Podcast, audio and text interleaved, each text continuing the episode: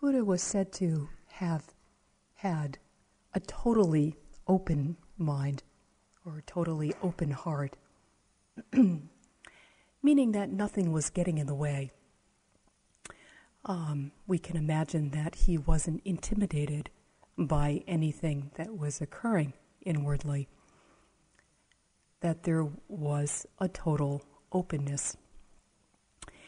And practice for us is the same as for the Buddha.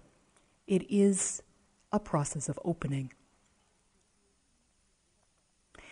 Because it's a process of opening, we find ourselves quite sensitive to both desirable as well as quite undesirable states of mind.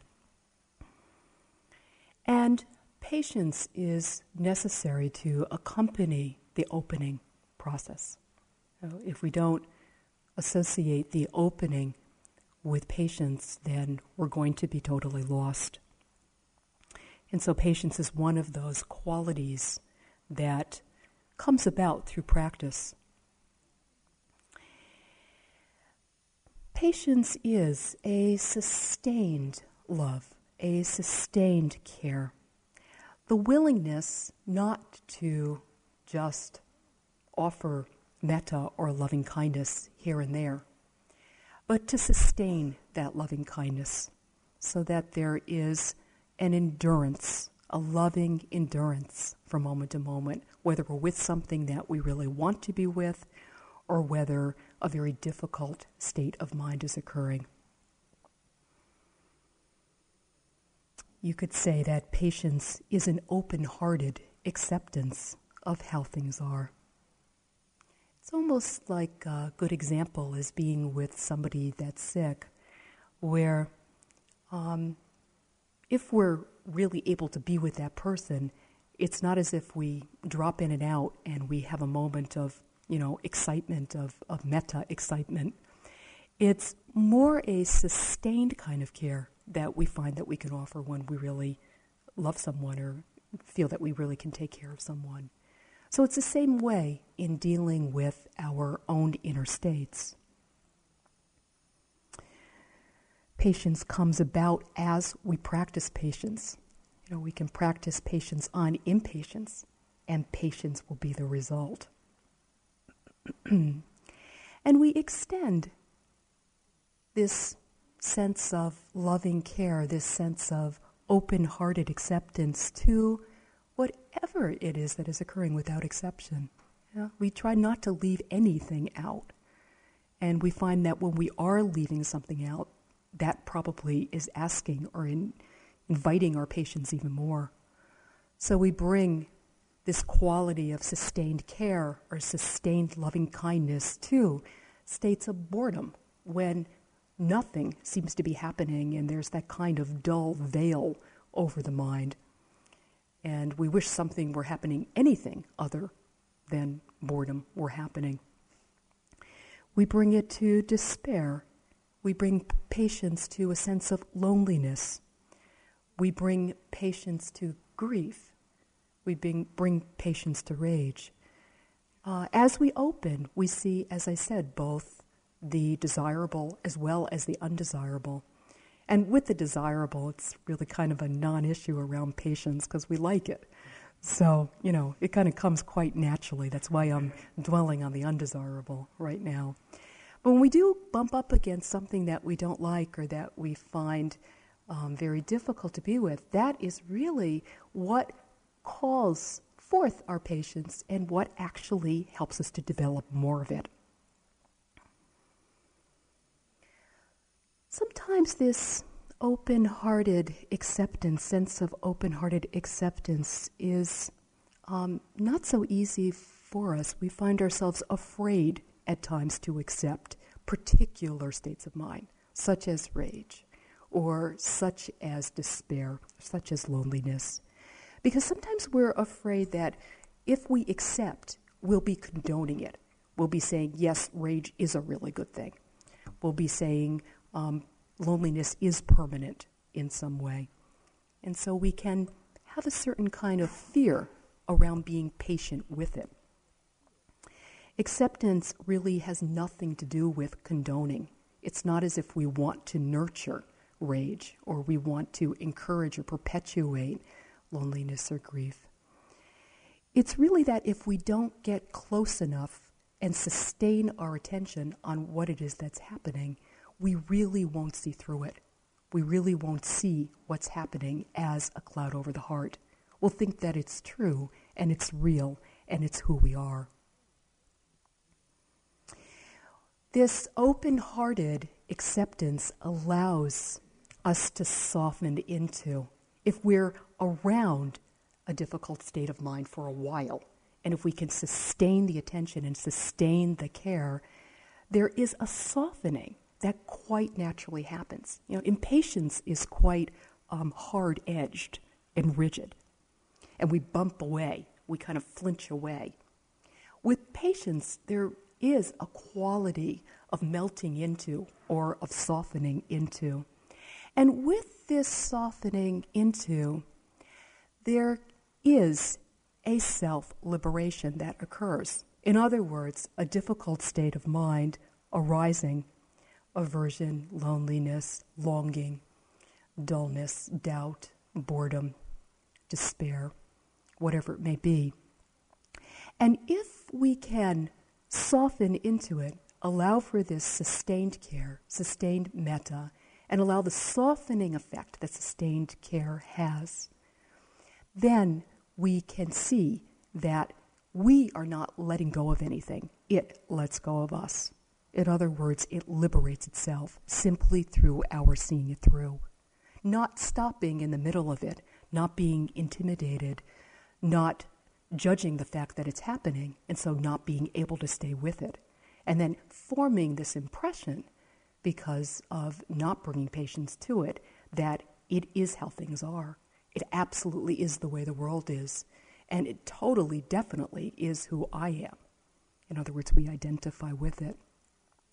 If we can bring this care, there is a self liberating quality that occurs where we're not trying to force anything away, we're not trying to change anything, and change is a fact of life. Whatever it is that we're with will change inevitably. So, can we be patient enough to stay with things until we see them change?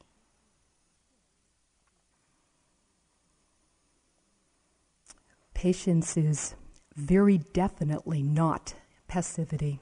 It's very definitely not resignation. When there is resignation, it's a pretty dead state. There's no air in it. You know, we've really given up all sense of exploration, all sense of, of curiosity or interest. With patience, there still is in a live interest. It's actually a very alive quality of heart. Sometimes, because of our history or our education, we hear the word patience and our heart kind of drops, and it doesn't sound like one of those pizzazzy qualities to uh, work with. But in actuality, it's enormously alive as a quality of heart. It really can help us to touch the beauty of the heart more and more patience always it's an opening into right here and right now. Always our practice is to see and to open into the here and now. Not ideas about the past, not ideas about what may happen in the future, but always this resting, this sustained care for what it is that is occurring in the present moment. So, in other words, with encouraging the quality of patience in our life, in our practice, we're not trying to wait anything out. You know, we're not trying to sit in a tense or contracted way and um, grit our teeth and wait for the bell to ring. You know, we do do that. We do do that. But that's not patience. And to understand the distinction is always really important. So there isn't a tension around patience, there isn't a contraction. There's actually an enormous fluidity and smoothness. Um, sustaining our attention. If we practice in order to become what we think we should be, we will miss the present moment. If we're practicing with a sense of impatience that things are never okay in the present moment, we'll be lost in our ideas about how things should be, and we'll miss what is happening in the here and now. And transformation can only take place in the here and now. So, without a sense of patience, we'll be constantly kind of um, on the edge of our cushion or on the back of our cushion, either way, um, either trying to move back the way things used to be, you know, the imagined idea about how things used to be, whatever way that was, or really trying to move into the next moment of how I will be when, you know, the dream of practice occurs. And we always are missing uh, the possibility of transformation when we do this because it can only happen right here and right now, not a moment 10 years from now, not a moment that one had many years ago, some particular experience that one wants to recapture, but only right here and right now. And so we miss the possibilities in life when we're on the edge in that way, when there is a cultivation of impatience. When we can see that there is impatience, it is possible to bring patience in once again. The Buddha said that patience is the path to freedom, which is pretty big statement, and that it's the highest form of devotion because it's understanding how much we can't control. And it's accepting that things change.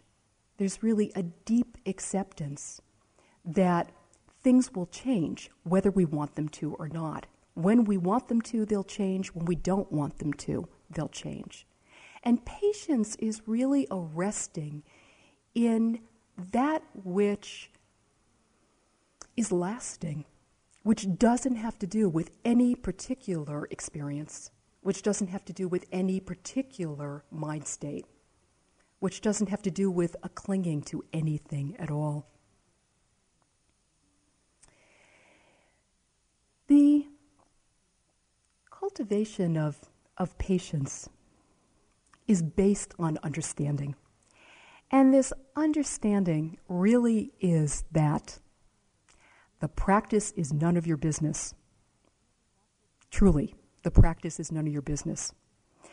What I'm saying is not that, um, you know, that it's my business or that Rodney's practice is your business or anything like that. And I could also say that your practice is only your business, meaning that um, it's only you that can do this. No one else can do it for you. And I could also say that your practice is your only business because uh, we could say that practice is one's highest priority. The movement towards freedom is clearly, um, probably for all of us in this room, our highest priority as human beings. But I want to talk more about how your practice is none of your business I gave this talk some years ago, just a very shortened form of it, and I had people coming in saying, um, I know my my practice is none of my business. Nonetheless, you know, da da da. but what I mean by this is that it's really not my practice or your practice. It's really the practice. And what I mean by it being none of your business is that it has a life of its own that we really have not much to say about, if you've noticed. You know, it really is out of our hands. And it's not like it's in somebody else's hands. You know, it's out of anybody's hands. It's in the hands of life. It's really belongs to nature. It belongs to the way things are. So if we can get ourselves out of the picture a bit in terms of taking responsibility where we don't need to take responsibility, life flows a lot more easily, and our practice is a lot more smooth. Practice really does have a life of its own. It develops in its own time, it develops in its own way. You know, even using the word my practice, which we do need to conventionally use at times, so um, not to come in and feel shy about using the words my practice. It comes in handy sometimes, and it's just a convention anyway. But in a sense, we don't claim what's happening within.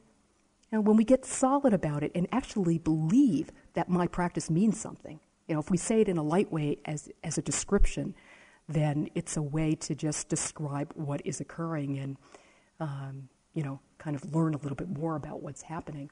But if we solidify around it, my practice, your practice, um, comparing my practice to your practice, comparing um, uh, one's practice to a practice that you had in the past and where it's going in the future, and this whole sense of you know burden of history about how my practice has been and where my practice is going. It's much too solid, and we really set ourselves up.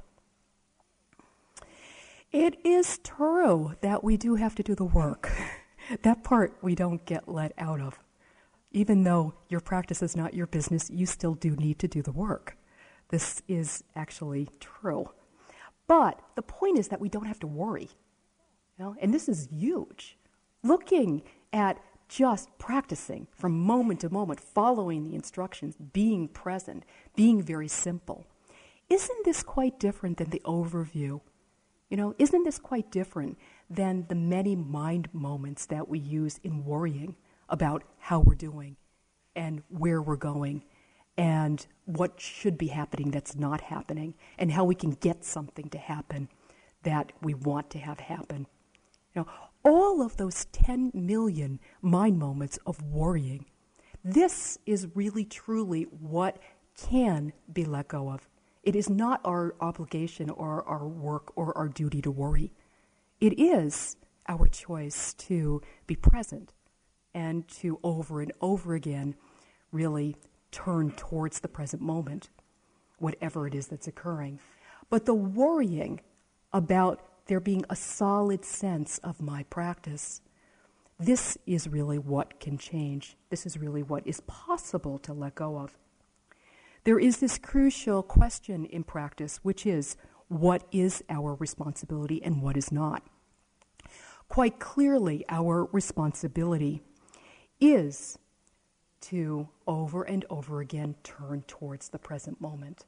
It's true. Our responsibility is to regain presentness when we find ourselves lost, when we find the mind wandering, when we find ourselves overwhelmed, to once again sit, to once again, whether we're moving or not, to sit inwardly, to be still, to observe, to allow for a non judgmental observation of whatever it is that's occurring.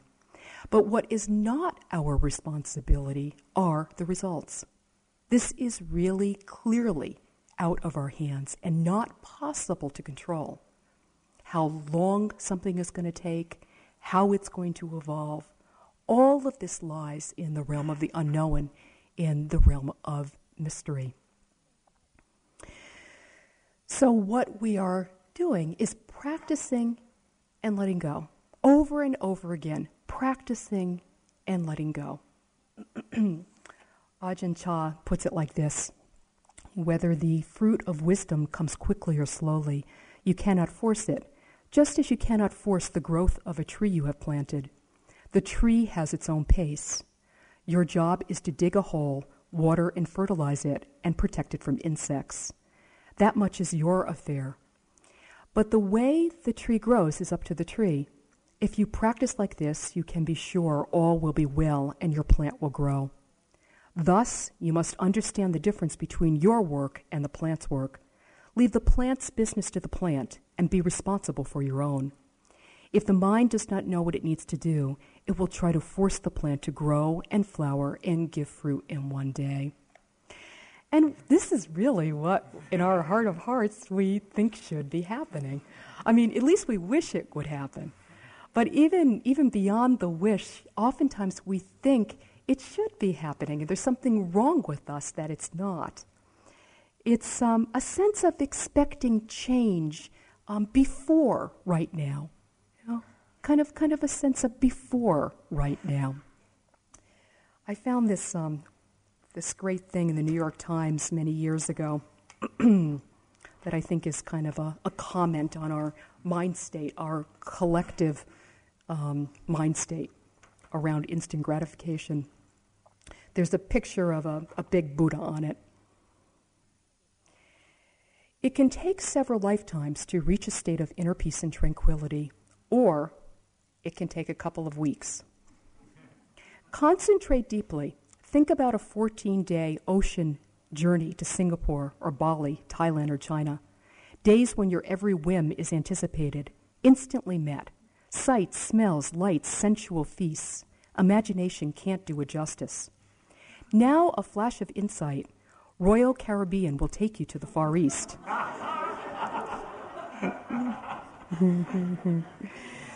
Our Sun Viking has just begun a year round presence there with the five itineraries sailing to over 25 of the world's most mystical, evocative cities.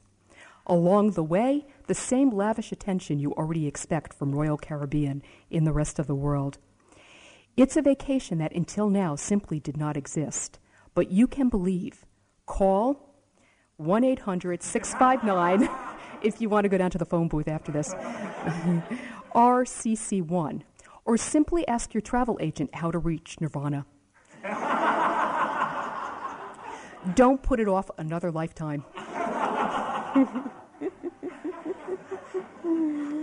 So, maybe we don't get that extreme with it, but you know, a little bit of thinking that it's possible, instant gratification, it should be happening before right now. We should be different. We should be other than before right now. Krishnamurti said, I think, a very beautiful, profound thing. He said that patience is not of time. Patience is not of time. And what this translates into is whenever there is the thought of time, we can know that there's a tiny ripple of impatience. You know, maybe a major ripple, but at least a small ripple of impatience when we're in a sitting and we're thinking, when is it going to be over? You know? Because it's not of time the realm of meditation has nothing to do with how long is it going to take, because this is out of our hands. And so it's very interesting to be sitting, and we know, I know all of us know at this point, and many of you know a lot, that one minute can feel like five hours, and that um, five hours can uh, feel like a second at times too. Yeah? It gets, it changes because things are not of time. So when we bring the element of time into our practice, it's really a signal that we need to look more deeply. We need to investigate and examine this and see if it's possible instead to bring a sustained care in. In other words, to turn towards where the suffering is instead of trying to get away from it to very gently and lovingly care for the suffering, care for the despair, care for the pain in the body, care for the discomfort, whether it's mental or physical. Turn towards it the way we would turn towards somebody who was sick who needed our care. We wouldn't turn away. And so it's the same way in dealing, in working with inner states. Something we can also see in our day of practice in this environment is how much we try to do one thing to get on to the next. And we know that in our daily life, we're often engaged in this. You know, we're reading the paper so that we can get out the door. We get out the door so that we can get to work. We get to work just so that we can get home at night. Um, you know, and it goes on and on and on like that. But on a retreat, it is simply, you know, amusing, if not hysterical, to notice how we're trying to get through a sitting to get to a walking. you know, big deal. We know what the walking. It's not. It's not like it's going to be so different. You know, we're going to take ourselves with us into the next walking. It's not going to be a different person walking, an enlightened person walking. It's going to be the same same situation, just in another room. Or, you know, trying to get through the last sitting before lunch so that we can eat lunch, which admittedly is, you know, the up point of the day. It's a, it's a, it's a nice time, and there's not a problem with that. And, but the point, too, is that it's over really quickly, you know, and then it's kind of all downhill. so if we can bring a, a, a patience in, if we can bring a sustained care in, what is possible is for every moment to mean something. Yeah? Instead of being so caught up in this activity or that activity as bringing us what we long for, instead, patience offers us, a sustained care offers us access to life occurring in the present moment, whatever it is that's happening. So there's life, there's um, an aliveness, almost a sparkling, you could call it, uh, something that is crystal clear that is happening, whatever it is that we're doing. And this is what we can be in contact with, with this sense of sustained care, with whatever our life consists of. So, what this is requiring from us is dropping a lot of our ideas and concepts about practice, our sense of solidity about how it should be and how it should go and how we should be. That, you know, maybe if this is your first time here, one has picked up from ideas in books. And, um, you know, this is what happens in the, in the early days. And then as things go along, you know, more, more books, more ideas, and also, as well, one's own experiences to refer back to, to conceptualize in a certain way, and then to want back or to not want back, considering on, you know, depends on what is actually happening. So, our kind of uh, our work in practice is to try not to get too excited or too dismayed. This helps us a lot with this development of, of opening, with this process of opening, is to not get too excited, too overly excited about anything. Certainly, we can have a sense of delight when we notice, oh, you know, I am able to be with this particular state with a little bit more steadiness. You know, we can have some, some delight about that. It's not to push that away. But to attach to it and to get overly excited is really a setup to getting overly dismayed when things are not going the way we want them to go, which is bound to happen. So, when we do get dismayed, certainly dismay is occurring, it's not a problem. But to notice how we pile on more dismay to the dismay.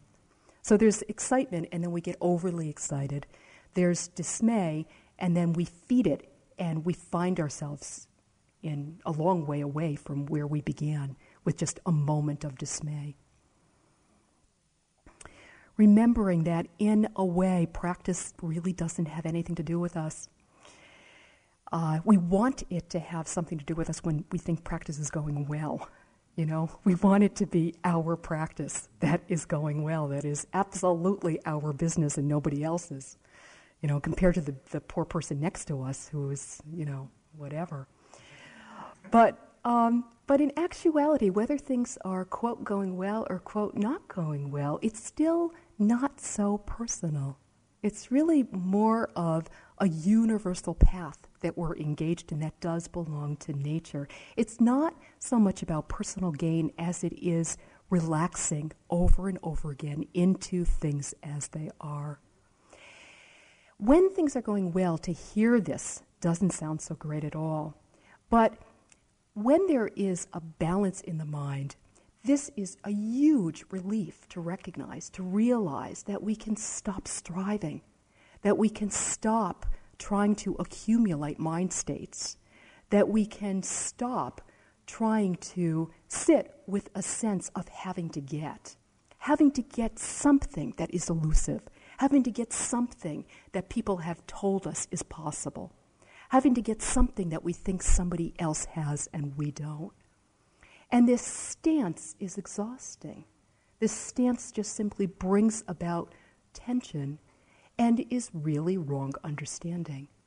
We are in this together. We are all moving in practice together. And it really does not belong to us.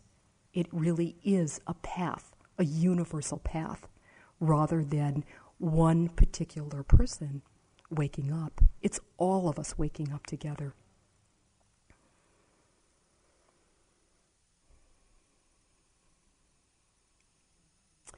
Sometimes we find ourselves, when we get lost in concepts and ideas about how things should be, noticing the gap between how I am and how things should be, how things are and how things should be, how the world is and how the world should be. And we find ourselves comparing, we find ourselves judging, we find ourselves assessing and evaluating, we find ourselves planning how it's going to be, if only and we find ourselves worrying.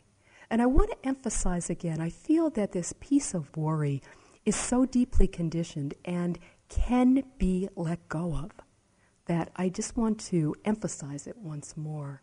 That if we can take out the worrying about ourselves, the worrying about how we're doing, and how hard we're practicing, and how things should be going, our practice is so much more relaxed.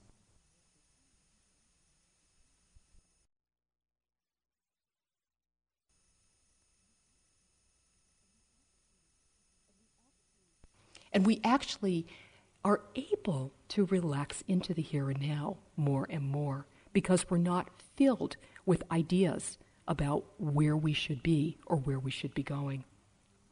As if we knew. You know? I mean, it's kind of all based on this idea that we know and we don't know. Always practice is noticing delusion and seeing through it, recognizing a cloud that's over the heart and then watching it melt, watching it dissolve, watching it pass away. But we don't know what cloud is going to come up in any given moment. When we experience freedom, it's always new, it's always fresh. When there's an insight, it's always as if for the first time. You know, sometimes sometimes yogis will come in and say, um, I had this insight, I know it's really dumb, da da da da da. It's never dumb because it's always for the first time. And always we're only recognizing what we already know. Really, what we want to open to a bit more is don't know mind, is a mind that knows that it doesn't know and is willing to open, is willing to encounter the unknown. I have to I have to digress for a second. Um, I'm remembering um, a Zen master uh, some years ago. He was on the radio in Cambridge, and um, he kept talking about "Don't Know Mind," and over and over again. It was a long interview, like an hour or whatever, and he was kept saying "Don't know mind, don't know mind." And um, the interviewer was just being very nice and, you know, going along with him and you know pretending he knew what he was talking about and showing that he had no idea what he was talking about because at the end of the interview he said um, can you say more about this donut mind? So which is not bad actually. I mean it's it's it's kind of an interesting thing you know the hole in the middle the the emptiness there the spaciousness there surrounded by conditioning i don't know but um, what we're really encouraging is this sense of openness and interest and not assuming that we know. It's very important to recognize that we can't tell how practice is developing by what it is that's happening. And we're so conditioned to think that what is happening is all of it. Whereas in actuality, in practice, it's not.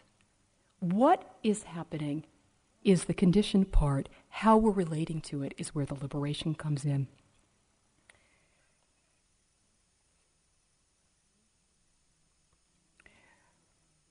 Once upon a time, there lived a man in China. One day, for no reason, his horse ran away across the border. Everyone tried to console him, but his father said, What makes you so sure this isn't a blessing? Some months later, his horse returned bringing us his horse returned, bringing another another horse. Everyone congratulated him, but his father said, What makes you so sure this isn't a disaster? This household was richer by a fine horse, which the son loved to ride. One day he fell and broke his hip. Everyone tried to console him, but his father said, What makes you so sure this isn't a blessing? A year later, the nomads came in force across the border, and every able bodied man took his bow and went into battle. The Chinese frontiersmen lost nine of every ten men. Only because the son was lame did father and son survive to take care of each other. Truly, blessing turns to disaster, and disaster turns to blessing. The changes have no end, nor can the mystery be fathomed. Now, when we hear this, we think about external events and about how uh, things happen and we don't know whether it's a blessing or, whether it's really a misfortune. Rodney was talking yesterday about um, misfortunes at some point in life sometimes being seen as blessings because of what we've learned from them. You know, some, some really horrible things we think, how in the world could I think that this is a blessing? You but it's, it's 10 years later, time has gone by. We find that we're transformed because of how we've used the situation. And we think unimaginably to ourselves. We think, I'm glad it happened which is an incredible thing to say to ourselves. But, you know, the other is true as well with what we call a blessing. Um, sometimes we get very easily seduced and deluded. And then that which actually isn't sustaining, that we see at another point, is just quite trivial, is really not um, deeply rooted. And I know all of us have had this experience as well. Um, you know, we, we say, oh, I thought that was a blessing, and in actuality, it was no big deal. Or actually, it turns out to be the opposite. But anyway, this is true for internal um, events as well. When something arises and we think, oh, this is a terrible thing, when something arises and we say, oh, this is a wonderful thing, um, still, to rest in the unknown is our best way of practice, to rest in the mystery is the best way of practice. Instead of attaching to or solidifying around what good meditation is, what bad meditation is, instead, if we can be with things as they are, everything is fine. There is no problem.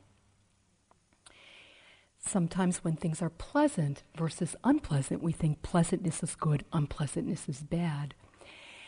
And we can so easily fall into the trap of um, judging our practice as superficial or deep. It's a little bit of a spiritual cliche these days to say, oh, you know, this person has deep practice, with a little bit of like a, a thing around it, deep practice, you know, as if we know what they mean. Um, or to say, you know, my practice is, is, is deep, or whatever it may be. Uh, to judge as superficial or deep, I think this has to be let go of. Uh, it's really much more like a flowering. And if we're with things as they are, we don't have to judge it at all. We can notice that it's a process. So, shifting, it is a big shift to shift away from the emphasis on what it is that is occurring as being all important to shift from what it is that is occurring to looking at this question of how am I relating to it? Is it possible to relate to this with kindness? Is it possible to relate to this with non reactivity? Is it possible to relate to this from the perspective of wanting to learn from it rather than wanting to keep it or get rid of it as quickly as we possibly can? recognizing that what it is that arises is always from the past. You know, it's always conditioning. And we have no say about what it is that is going to arise. We have not a thing to say about it. It happens on its own, in its own way. Where we do have a great deal of say, a great deal of choice, is in remembering to relate to it, not out of more conditioning. You know, our instinctual way of relating is to push away what we don't like and what we think is unacceptable, what we're judging, to try to cling to and perpetuate and hang on to what we do like and what we do think is good and what we do think is acceptable. And to identify with what's happening as being who I am and how things are, to solidify around what's happening and allow it to be part of our identity. Liberation comes from attending, sustained attending to the how, to how it is that we're relating to what it is that is occurring. And wisdom comes out of noticing, being aware of clinging, being aware of pushing away, being aware of identification. It's not a problem to cling if we're aware of it, because we won't be able to continue clinging. It's not a problem to push anything away if we're aware of it, because we won't be able to continue to push. We'll be onto ourselves. We'll recognize that it's instinctual and that maybe if we slow down, we can be with it in a bit of a different way. It's fine to identify if we're aware of identification because immediately we can see it's not who we are. It's a state of mind arising and passing away. It's happening in the present moment, and it isn't who we are. Understanding all this makes patience possible. It actually makes patience possible. Patience is based on a recognition of the path as vast, as enormously measureless, without our being able to assess and evaluate. Really, it's a surrendering to nature and allowing ourselves to be part of nature instead of thinking that we're separate or instead of keeping ourselves separate. It's recognizing and understanding and appreciating our place in nature. And that with our practice more and more, we're simply understanding how things are. We're understanding the natural lawfulness, the natural order in life. And we're understanding why we suffer. We're recognizing that in paying attention to how things work, understanding more and more how things are, we can be with, we can merge with, we can connect with what's happening without being as afraid, without being as intimidated, without thinking that we have to grasp onto something in particular in order to be safe, in order to be okay.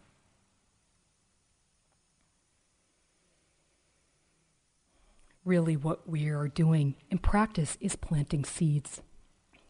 And I want to read something from uh, someone named Maha Ghosananda, who's a, a monk who, um, he's an unusual monk. He um, uh, somehow doesn't always have his robes on uh, right, and this and that. Uh, he's quite old at this point and an enormously loving and beautiful human being. Um, he actually came to a, a beginner's class of mine uh, 15 years ago, and he sat on the floor and he asked me questions. this is so unusual. I mean, he's, he's the grand patriarch of Cambodia. Um, it's unbelievable. It's, it's really unusual, uh, to put it mildly. Anyway, um, this is what he said. He said, Take care of the present, and the future will be well. The Dharma is always in the present, and the present is the mother of the future. Take care of the mother, and the mother will take care of her child. So, this is what we're doing. We're really just planting these seeds. We're taking care of the present moment. And in encouraging a sense of patience, we are allowing for a sustained care, not hit or miss or once in a while, but we're developing a sustained courage, a sustained care. It's not as if there isn't a direction in practice. There is definitely a clear direction which is moving away from suffering and going towards happiness. Very clearly, this is the direction of practice. Moving away from despair and moving into faith, the faith that comes out of our own experience in being with things as they are.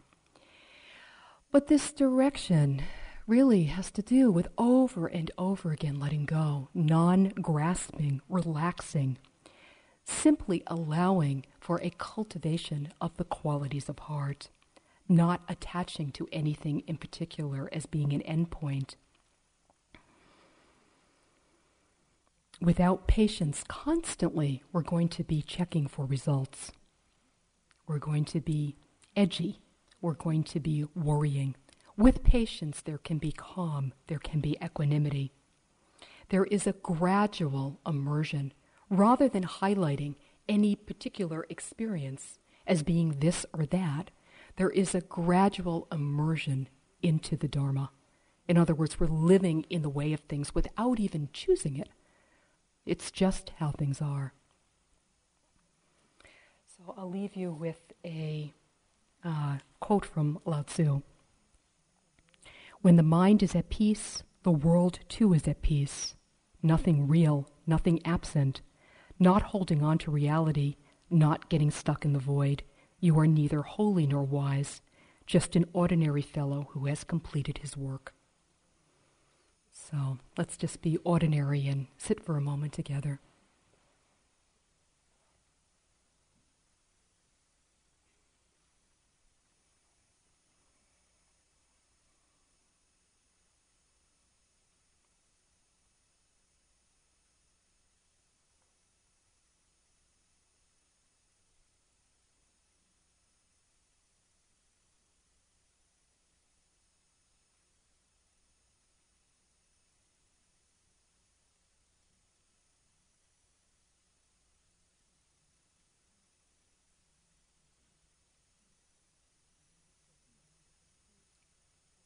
When the mind is at peace, the world too is at peace.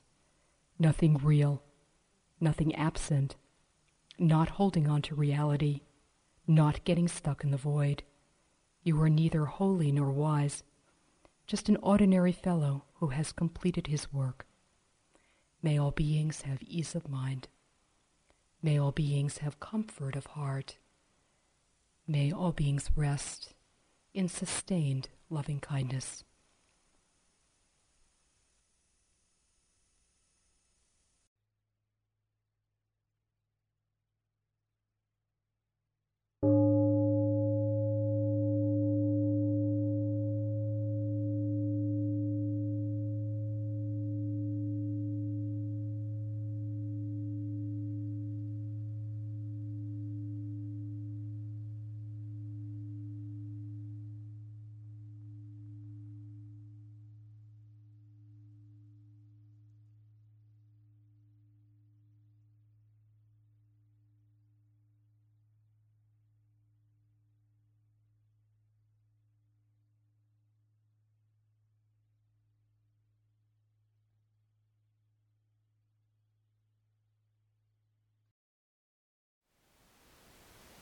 Thank you for listening.